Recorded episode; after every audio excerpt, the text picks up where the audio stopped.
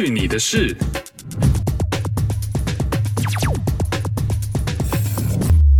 嘿呦，你现在收听的是《去你的事》，我是 RT。今天喝的是 Havana 三年的 Gold Rum 兰姆酒，加了一点可乐，然后加了一点青柠 Lime。其实没有什么特别的原因，只是因为这瓶开了有一点久了，所以要把它喝掉。Cheers。So BC 省的审选呢已经结束了，然后虽然用邮寄方式的选票还没有完全清点完毕，但是基本上呢大局已定。John Horgan 呢不只是连任省长，而且可以说是大获全胜，多了很多省议会的席位。那这对新民主党 NDP 来说也是蛮特别的一次，因为 NDP 从来都没有在 BC 省连任过。每次当选了之后呢，下一次选举的时候就会政党轮替，而且这也是自1996年以来 NDP 第一次拥有大多数的这个席位，而且多很多，快要是 BC 自由党的两倍之多了。我相信他们应该会有很多的这个政策是可以执行的。之前的 NDP 承诺，如果当选了，会给每一个家庭一千元的疫情补助金。So I'm waiting。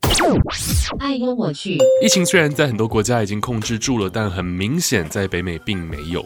加拿大在过去的这个一个星期的确诊人数呢，增长了非常多，而且很多时候还是那种破纪录的多。但即使是这样呢，还是有很多很愚蠢的人觉得这些是 fake news，觉得不需要戴口罩。你你有这样思想就算了，那你就去那些不需要你戴口罩的商家去买东西嘛。你还要上街头抗议。还要去游行，还要跟店家吵架。如果店家想要你戴口罩的时候，你还要觉得很不爽。其实每一次看到这样的人，我就觉得很干，很生气，因为就是有这样不守规矩的人，导致我们这些乖乖不出门、乖乖戴口罩的人，要一起 suffer，一起来承担疫情扩散这样的一些事情。在他们一直唧唧歪歪自己的人权，呃，不要戴口罩的时候，那我想问我们其他的人的人权在在哪里呢？那当然这是少数了。在 BC 省呢，大部分的人还是相信科学依据的，相信这些保护的措施是必须要的。但是有一些工作戴口罩可能真的会影响到他们，比方说像是学校的老师，因为现在开学了嘛，学校的老师因为疫情的关系，上课呢都要戴口罩。那虽然这并不太影响到上课的内容，但很多老师就会觉得这样大家看不到他的脸就不太好嘛。因为学生总是要跟老师这个互动，看不到他的表情等等的，所以很多学校的老师啊，我最近听说就流行一件事情，那就是自己去制作一些别针，就那种很大很圆的，以前大家喜欢把它别在书包上的那种大别针，然后呢，用的是自己的照片去印制的这个别针，那这样上课的时候呢，把它别在身上，学生就还是可以知道。这个老师是谁，或者这个老师是长什么样子的？尤其是如果是新学生的话，那我觉得啊，在未来可能一年，可能甚至更长的时间，我们在外面都必须要戴口罩。而口罩对人与人之间沟通的影响，肯定还是需要一些方法来解决的。我觉得把自己的照片做成这样的一种 button，做的这样的一种别针，放在自己身上，是一个还蛮酷的方法。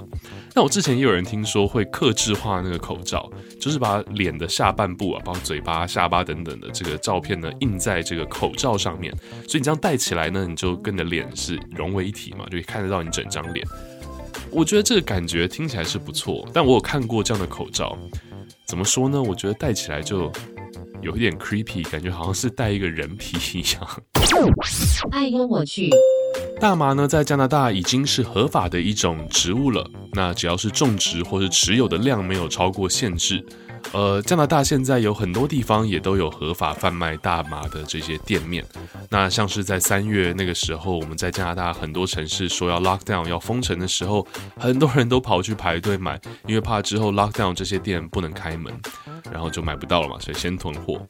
那 anyway，你们知道在过去的这半年期间，什么样的人吸食大麻的量大大的增加了吗？我本来以为可能比方说会是大学生啊，因为不用上学嘛，没有什么事情可以做，或者是有一些公司可能暂时不用上班了，可能暂时关门了，那这些人在家里就没事做，也没地方去，所以可能会多抽一些大麻。但是我错了，原来不是这样的。这些人本来就比较常抽大麻。根据美国 Wall Street Journal 的调查，美国在大麻合法的一些州，在这么经济动荡的一年，失业率这么高的一年，从三月开始，大麻的销售量却一直在增加。在加拿大呢，有一个匿名的问卷调查就发现了，在加拿大，原来是妈妈这个族群大大的增加了大麻的使用量。原本呢，他们可能并不是常常抽大麻的人，但是今年却大大的增加了。那主要的原因呢，是因为过去的这半年，呃，小孩不能上学嘛，那妈妈就必须在家里照顾孩子，同时可能还要 work from home。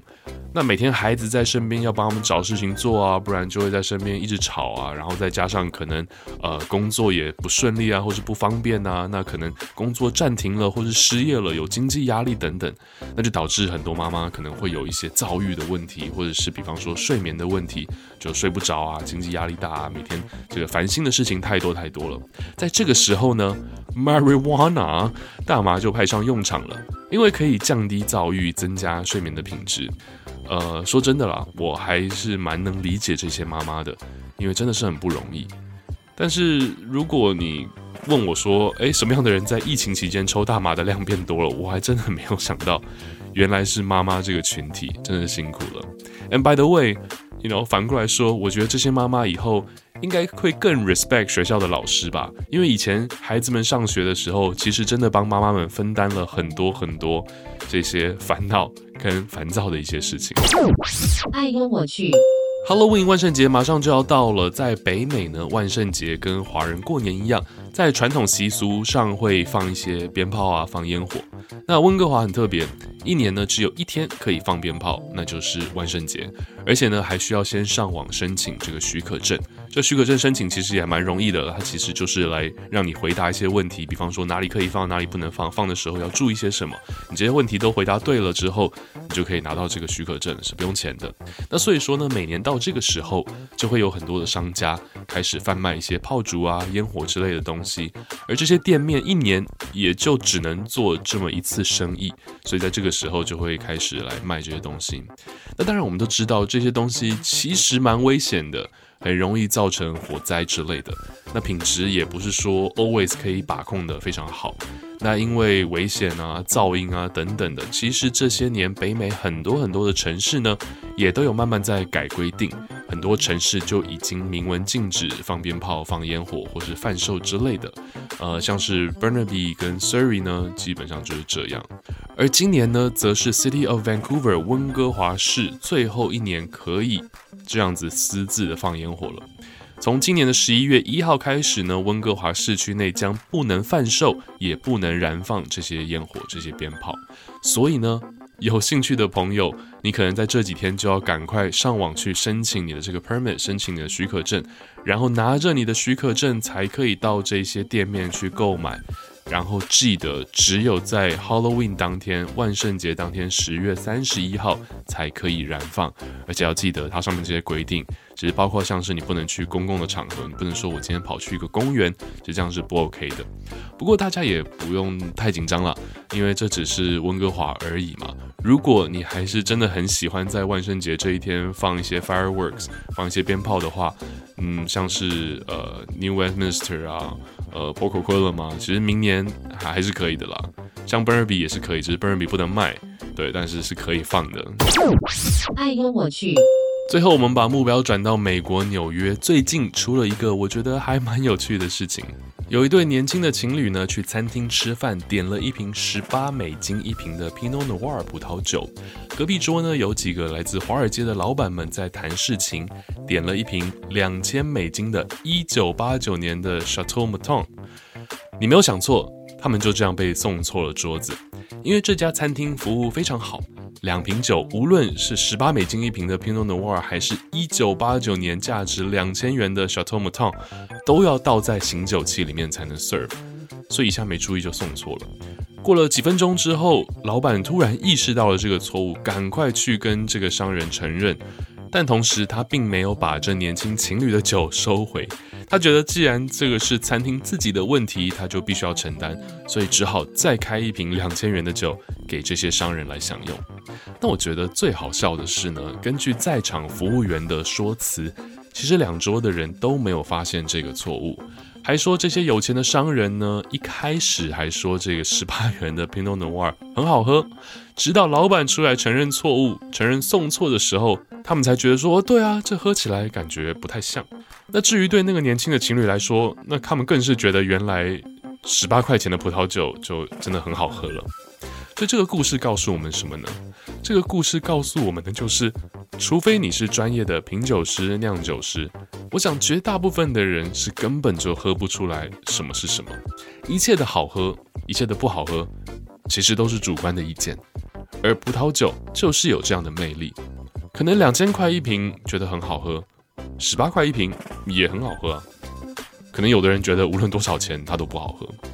所以不是有钱人就懂得品酒，也不一定是贵的就觉得是好的。你觉得它是不是一瓶好酒，完全就取决于你的感觉。如果觉得喜欢很好，如果觉得不喜欢，只要大胆的说出来。